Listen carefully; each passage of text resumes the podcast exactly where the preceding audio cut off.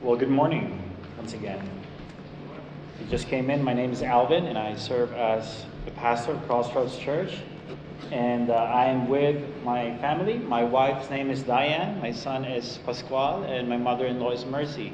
So uh, we're all from Dubai. It's a joy to drive here and enjoy the mountain rock formations. Uh, my, my son is taking a lot of photos of that because rarely you get to see those in Dubai.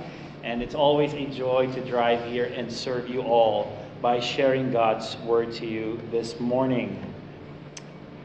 Uh, we at Crossroads regularly pray for Emmanuel Church and for your pastor, Pastor Jesse, and also for Brother Ben, and for all of you in our corporate prayers.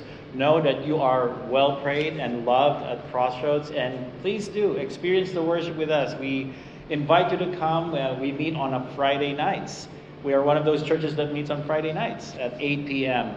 So please do visit us. One of the most favorite Bible stories of me growing up was Noah's Ark. We always see a lot of these children book stories that sometimes that is designed like the way that it, the books were designed, uh, children's book design is that there's this big ark and from there, animals' heads popping out and smiling. You know, like Noah, Noah's Ark and the Bible stories. And it, it, it portrays a picture of happy animals joined Noah and his family in this big boat floating on a flood. But this is, friends, far from the truth of the Bible story. Uh, this is a very dark story a matter of fact. It's a story of God's judgment that we will be looking at in a few minutes. But it's also a picture of God's mercy and grace that precurses, like Pastor Jesse said, the greater judgment and the greater salvation that is to come. In Genesis chapter 1, we see God's glorious, perfect work in creation completed in six days, and on the seventh he rested. In this perfect world, we see a perfect marriage between a man and a woman, where this couple enjoys this perfect fellowship with a perfect God in Genesis chapter 2. But this perfect fellowship was short lived because in Genesis chapter 3, imperfection entered the garden because of sin. Sin badly affected man and all of God's creation. Man was terminated in the garden of delight. And if you go to Genesis chapter 4, man's sin turned from bad to worse and was embodied by Cain, who was a murderer and, and, and followed by his polygamous and violent descendant named Lamech. And then in the beginning of chapter 5, the most repeated word that you would read in, in this uh, chapter is, are the words, and he died. And he died. And he died. Giving this genealogy of list of Adam and his descendants, and all of them died. Thus, the wages of sin is death. But we see a glimmer of hope in the middle of chapter 5 because here we are introduced to Noah. Noah was introduced as the godly line of Seth and all the way to Noah. Now, in chapter 6, God called Noah and revealed his plan to judge the world and to save his family by creating an ark. Noah obeyed the Lord, built an ark, and waited in faith. We saw God's patience in man's rebellion, but now in the next chapters that we're going to study, we are going to see God's patience run out towards this wicked and violent and rebellious people. God, in His holiness, will exercise judgment But we'll also, we will also see that God extends mercy to his covenant people. My prayer for us this morning as we look at this passage that we would see the sorrow that sin produces. God's righteous judgment judgment towards sinners and the hope that God provides when he extends his patience, mercy, and grace. God's, God's wrath is against all sinners, but he remembers and acts on behalf of his people. God's wrath is against all sinners, but he remembers and acts on behalf of his people. We have divided these chapters into three heading and three headings. Number one, for those of you who are writing notes, number one, God's righteous anger against sinners, chapter 7. Number two, God remembers his people, chapter 8, verses 1 to 19. And number three, God reassures his covenant, chapter 8, 20 till chapter 9, verse 29. We will be looking at God's judgment, mercy, and grace. Number one, God's righteous anger against sinners. In chapter 7, verses 1 to 9, God commanded Noah, his family, and all the animals in pairs, both clean and unclean animals, to enter the ark. Because in chapter 7, I'm sorry, because in seven days he will cause it to rain. Of course, during that time, it never rained. So just imagine Noah declaring this news to the people it will rain. They have no idea what rain is, but it never ran, rained. Let's look at verses 10 to 14. Seven days later, the flood waters came on the earth in the 600th year of Noah's life, in the second month, on the seventh day of the month, on that day, all the sources of the vast watery depths burst open. The floodgates of the skies were open, and the rain fell on the earth forty days and forty nights. Verse 13 On that same day, Noah and his three sons, Shem, Ham, and Japheth, entered the ark along with Noah's wife and his three sons' wives. They enter it with all the wildlife according to their kinds, all livestock according to their kinds, and all the creatures that crawl on the earth according to their kinds, every flying creature, all the birds, and every winged creature according to their kinds. Friends, the Noah's Ark story is not an amusing children's story, but a terrifying one. Ever since the fall of Adam and Eve and sin and death, death was everywhere. Death was everywhere. There are views now there are views uh, out there that say that the flood in Genesis chapter 7 is not a global flood but a local flood. Flood. Uh, now uh, I don't want here to disclose a lot of these views but there are, there's a problem with that view. Because clearly in Genesis chapter 17, verse 19 to 23, the author repeatedly mentioned the words increased, prevailed, and all. This means that the flood covered the mountains and the valleys and the hills. And the spread and, and it spread throughout the world. The water greatly increased and lifted up the ark itself. So look at verses 17 to 22. The flood continued for 40 days on the earth. The water increased and lifted up the ark so that it rose above the earth. The water surged and increased greatly on the earth, and the ark floated on the surface of the water. Then the water surged even higher on the earth, and all the high mountains under the whole sky were covered. The mountains were covered as the water surged above them more than 20 feet.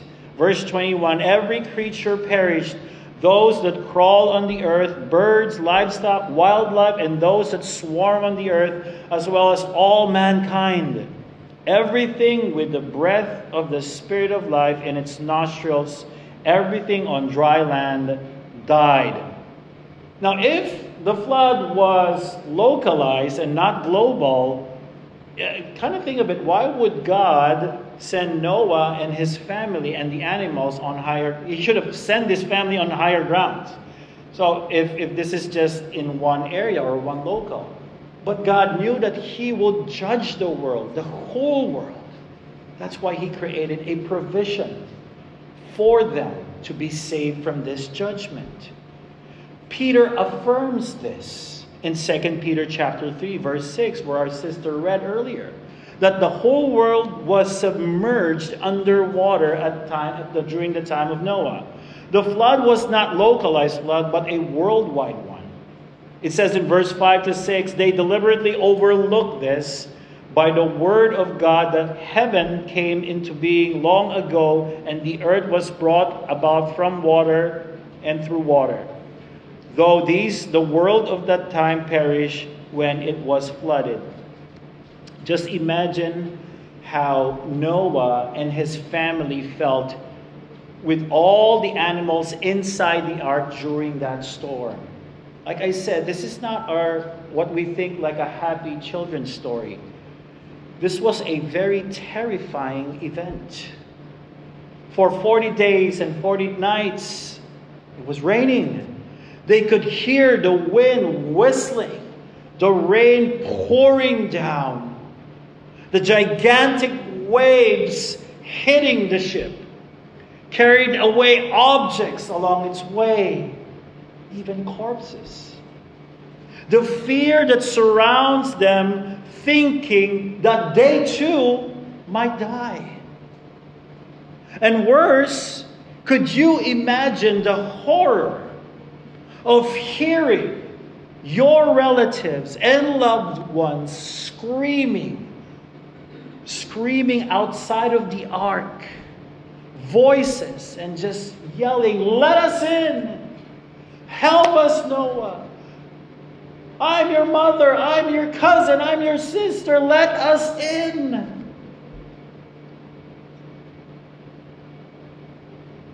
Everything and everyone they knew outside died. Noah's family was during this time probably weeping. You may be asking yourself right now, why did God do this? Is God fair by doing this? Why didn't God, why didn't the Lord extend grace to these people outside? You could imagine this horror. It's just a lot of screaming, help, help. And you know what's even more terrifying? When they don't get to hear the screams anymore.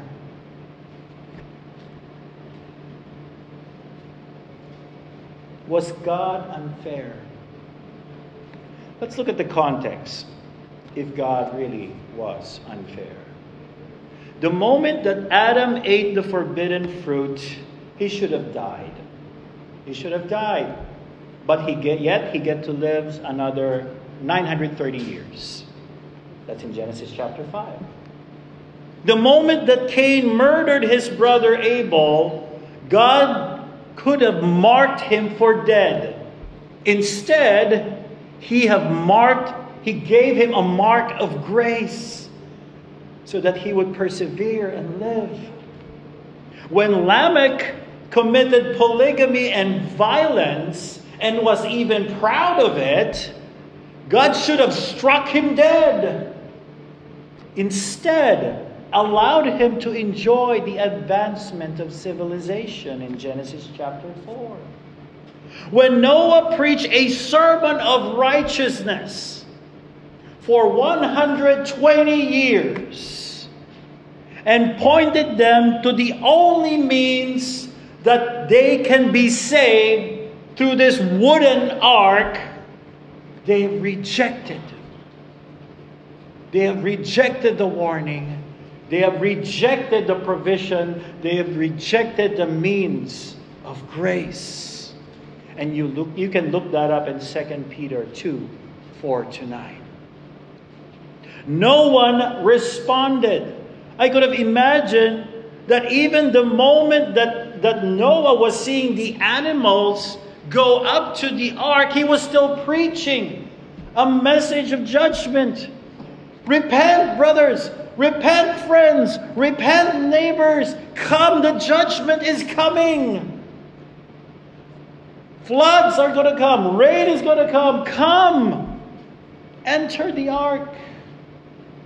No one responded. Friends, the problem in this story is not a heartless God, but a sin hardened heart humanity. That is the problem. They have rejected the only means for them to be saved, and God judged them through the flood. This happened during the time people were doing their normal daily routines course, we have read some of them are partying, working, caring for their family, going to work, the normal things. And they were doing things however they want. That's the, another thing. That's a problem. They would like to do anything the way they want to do it. They don't care if there's a God. They don't care if there's righteousness. We'll do it the way we wanted it. As if there was no judgment to come. Friends, this is similar to what is happening in our time now. People are doing their normal daily routines however they want. Living as if there is no final judgment to come. Friends, judgment is coming. And this judgment is far greater than Noah's. And Jesus said, It will come. It will come on a normal day. Let's see and listen to what Jesus said in Matthew 24 37 to 39. As the days of Noah were, so the coming of the Son of Man will be. For in those days before the flood, they were eating and drinking, marrying and giving marriage until the day Noah boarded the ark. They didn't know until the flood came and swept them all away. This is the way the coming of the Son of Man will be. It will happen. We call this in Tagalog, may katiyakan. It is certain. He will come. And it will come, it will surprise people. Couples getting married, driving their kids to school, going to, to Fujairah City Center for groceries. The normal things. It can happen anytime. Noah was preaching for 12 years. About the coming judgment. Sorry, that's 12 decades. Thank you. He is saying judgment is coming. Come into the ark, but still ignored it. Friends, is this you? Have you been hearing your family members friends preach to you about the coming judgment and the only hope that you can be saved? Have you been invited here by a loved one? If you have been invited here by a friend, a colleague, or someone you met outside, trust me, they love you enough to invite you here to hear this message of judgment and salvation. Friends, have you been so preoccupied with pursuing temporary joys, pleasures, peace, and abundant life here in Fujairah? There is no more time, there, there is more to this life than this life. There is a coming judgment, and it's far greater than the judgment flood. In Jesus' first coming, he was the humble servant. When he returns, he will be the dreadful judge to those who rejected him. And if that time comes, just like the time of Noah, it would be too late to knock on the door. Revelation chapter 6, verse 16 to 17. And they said to him, to the, the mountain, and excuse me, and they said to the mountains and to the rocks, Fall on us and hide us from the face of the one seated on the throne and from the wrath of the Lamb, because the great day of their wrath has come, and who is able to stand? Christians, how are you living in light of the coming judgment? How has this truth affected your evangelism? If you know that the judgment day is coming tomorrow, do you have a sense of urgency to share the gospel now? How many people that we meet every day, colleagues, people we commute almost with every day, the salesperson in the grocery store, the man who watches or cleans your cars they too need to hear the gospel of hope. They need to know that there is a judgment to come. When I was in university, I, I was a young Christian, and I was so hesitant to share or tell people that I am a Christian. So until I was finally, I finally was invited to a this Christian fellowship that I've attended, and to my surprise, one of the guys who recognized me, uh, probably a classmate in one of those classes, told me, Hey, you're Alvin, right? And I said, Yes. I didn't know you're a Christian. Because I was trying to keep it in secret. Or maybe he doesn't see it in my life. Friends, are you trying to be a secret agent Christian? Do your colleagues, classmates, flatmates, peers, or loved ones know that you're even a Christian? And if they do, and if they do, are they hearing about Christ from you? Are they seeing Christ in your life? Number two, God remembers his people chapter 8, verse 1. God remembered Noah as well as all the wildlife and all the livestock that were with him in the ark. God caused a wind to pass over the earth, and the water became, began to subside. God remembered, not because he has forgotten about Noah or he was forgetful it means that God acted on a prior covenant that he did with Noah and his family, and that is to preserve them. And you see that in Genesis chapter 6, 13 to 18. But even more than that, God was committed to preserving the godly line of Adam, Noah, Abraham, and David until the Redeemer comes. Just like what happened in Genesis, just like what was promised in Genesis chapter 3, verse 15, where he will crush the head of the serpent. Noah and his family waited and waited, waited quite a long time inside the ark after the storm. I know growing up, I thought after the rain, immediately the water receded and then they're out of the ark. But no, there was a time of waiting after the rains. Noah and his family waited long enough. Have you ever wondered what their living conditions was like inside that ark?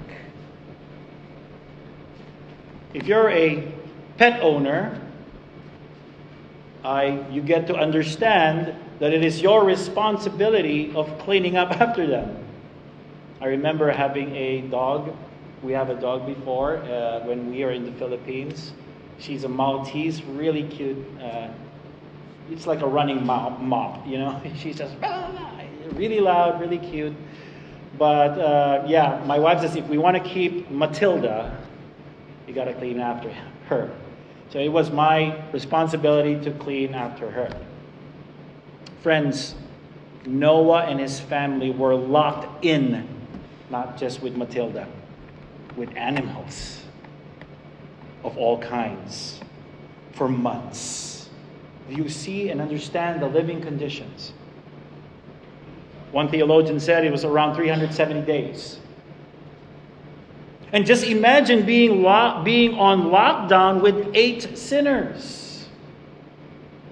How do you think family dynamics were during that time? I believe we all have an idea of what the challenges of being locked down with family for weeks, especially after 2020. But probably the most difficult challenge they were facing was the problem of uncertainty. Uncertainty. They have no idea how long they will remain in this situation. Because it seems like God was silent. Lord, is this it? Is this the new norm? Floating around with animals? Are we to just float around this ocean world for the rest of our lives with these animals? What if these animals got bored with their vegan diet? The condition of Noah in chapter 8 highlights their waiting and hoping to be released into the world. The repeated words here eh, are, and Noah waited, and Noah waited, and Noah waited. This is the reason why Noah repeatedly releases birds out to see if there is dry land.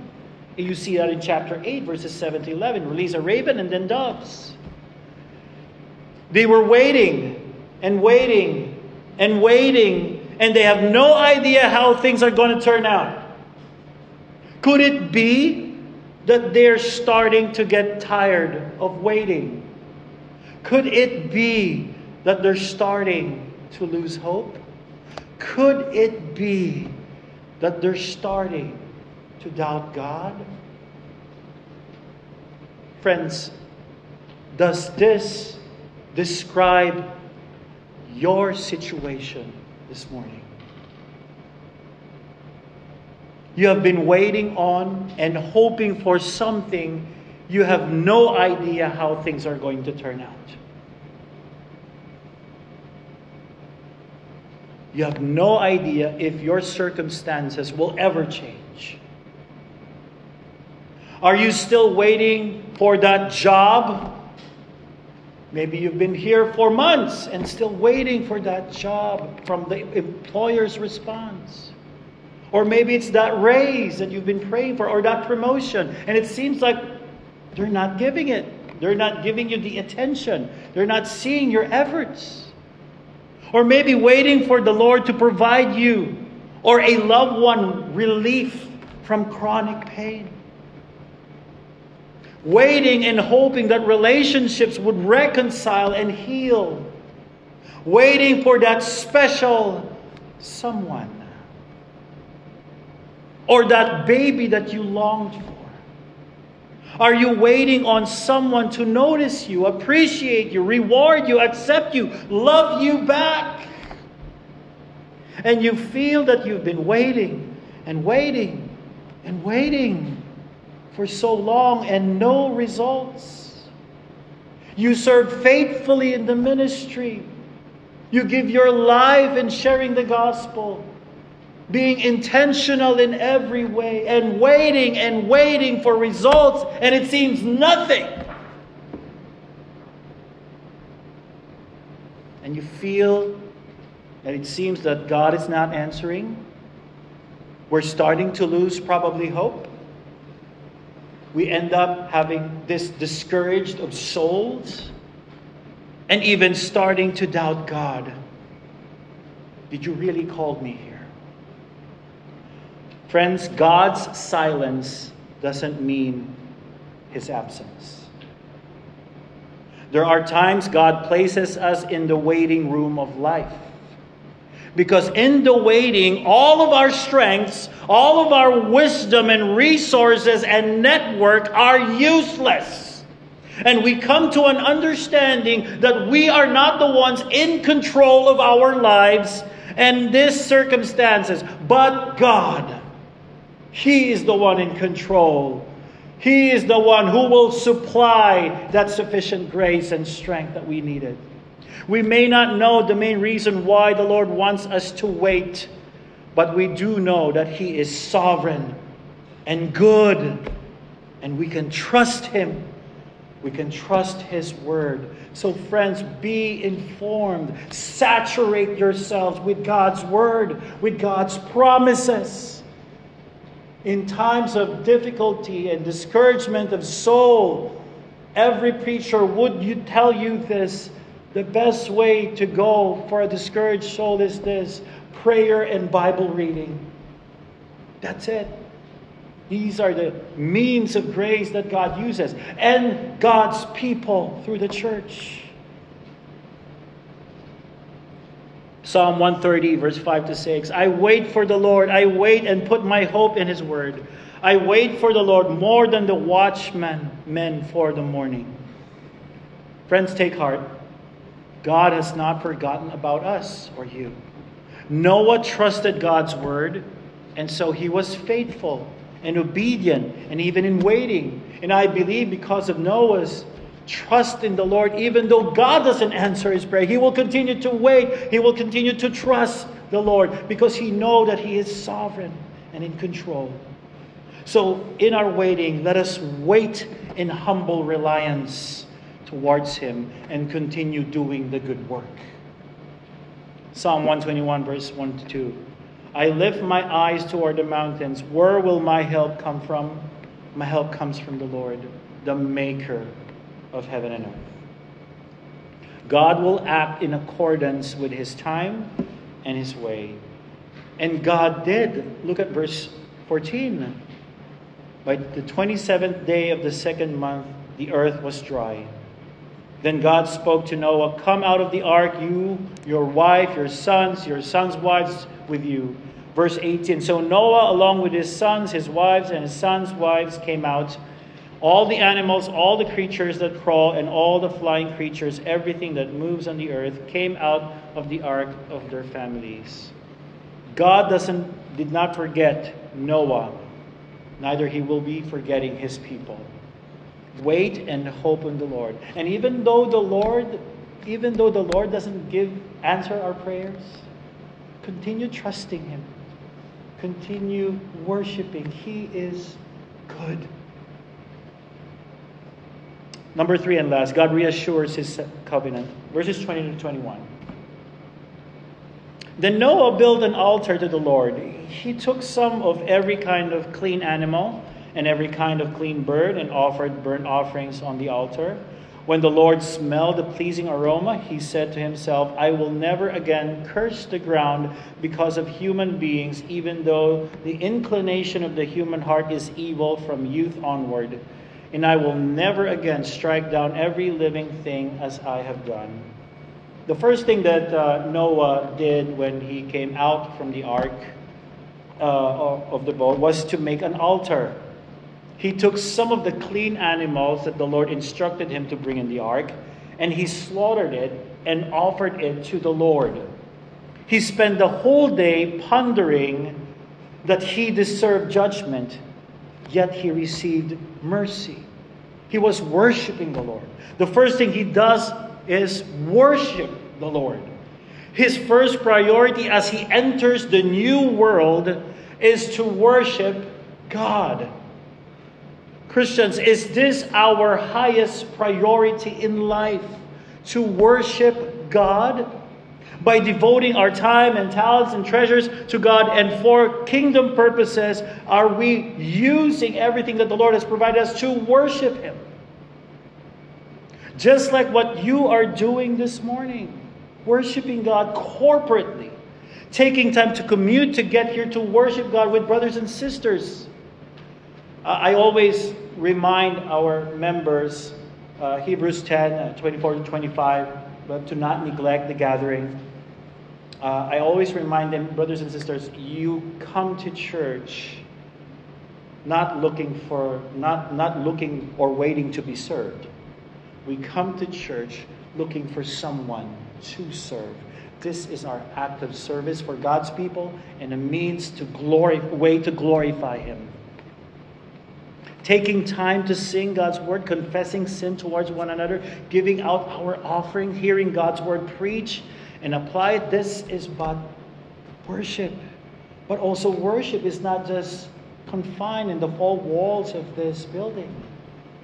Worship is a lifestyle, it is something that we should be doing and practicing and living every day of our lives. Christians worship God not for ourselves. When we worship Him, we want more of Him, not more of what we can get from Him. But, friends, the Bible says only true worshipers can worship God. This means not all who attend church are truly people of God. If this is true, then we are able or we are unable to worship God and in a way that pleases him. You see in the flood narrative in the flood story, we're not Noah. We're not the good guys. We're not Noah who built the ark and preached a sermon of righteousness. We are the people who mocked Noah and refused to enter the ark and rejected the message. We are not Noah who is in the ark. We are the ones who are outside the ark, facing God's judgment and dead. As a matter of fact, Noah is not the hero of this story. Noah and his family are just like the people outside the ark. Sinners deserve death and judgment. People who worship not God, but people who worship themselves. God is the real hero of this story. God granted mercy and grace to Noah and his family. Just as he sent a huge wooden boat to save Noah and his family, he also sent his son on a wooden cross to die for our sins. This Jesus lived the perfect life that none of us could, and he died on the cross that we deserved. He was buried, and on the third day has risen from the grave. And those who repent from their sins, those who repent from their sins of self worship, and trust Christ's finished work on the cross for salvation, will be forgiven, will be saved, will be reconciled to God the Father, will be part of God's family. So, brother, my friends, repent and believe in Christ. In chapter 9, verses 11 to 13, God promises to never destroy the world through flood. But there, like we mentioned, there is a much greater destruction that will occur, the judgment that will occur. The judgment flood spared no one outside the ark. Everyone was killed, were killed. Similarly, for those who are outside Christ, the greater judgment will spare no one. It will only kill the body, not just the body, but both body and soul in hell. During the great flood, we see God unleashing his holy wrath against sinners. But at the same time, we also see God's mercy, great mercy, displayed towards undeserving people like Noah and his family. The cross of Christ is where God's judgment, according to one pastor, the cross of Christ is where God's judgment and mercy meet. On the cross, we see God's holiness on display as He judges sinners. But also on the cross, we see God's mercy as Jesus serving that ju- the just sentence in our place. Jesus experienced all wrath and no mercy, so that we would receive all mercy and no wrath from God. Jesus served the complete sentence of God's judgment that we deserved.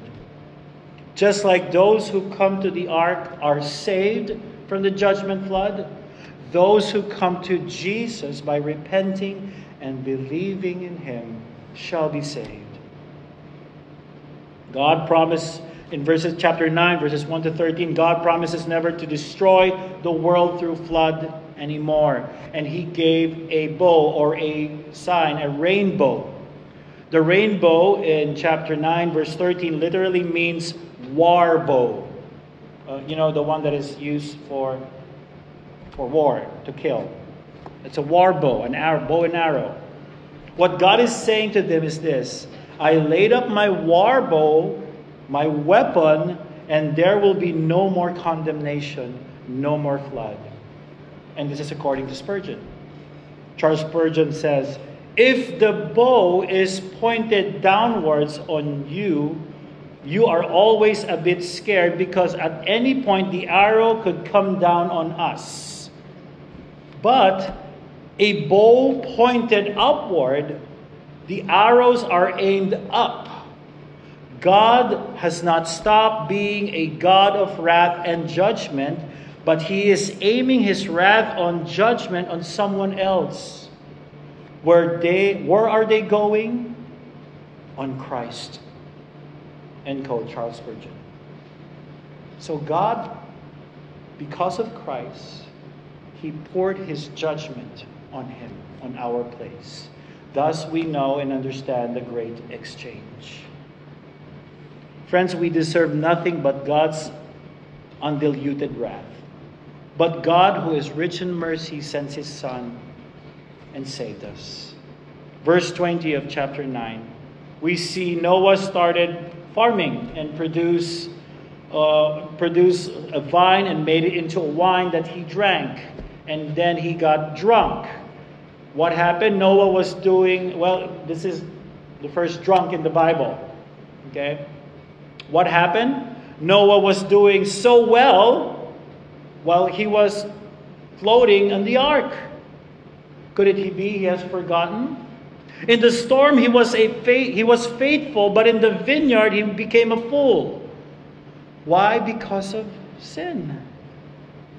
In the vineyard he relaxed. He spiritually relaxed.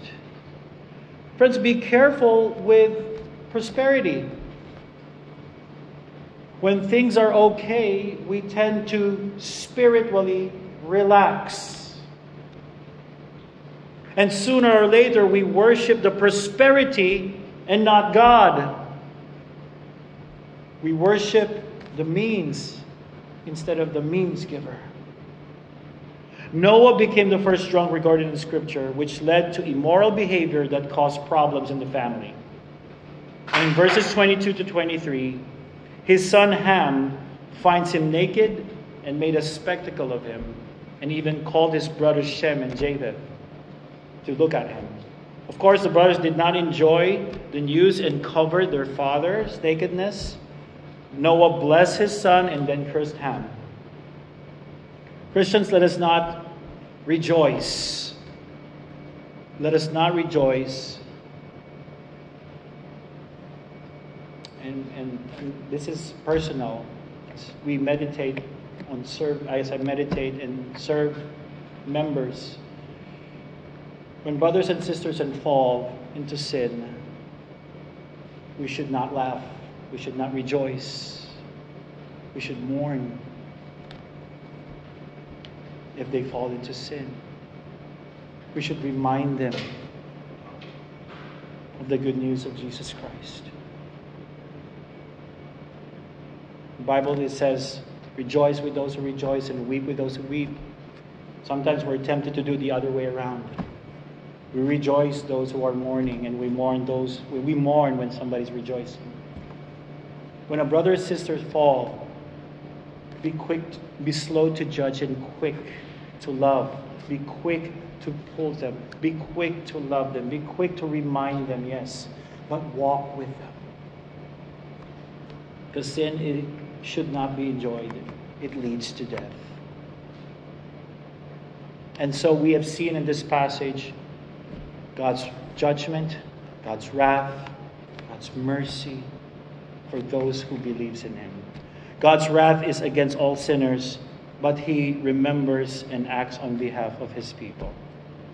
Let's pray.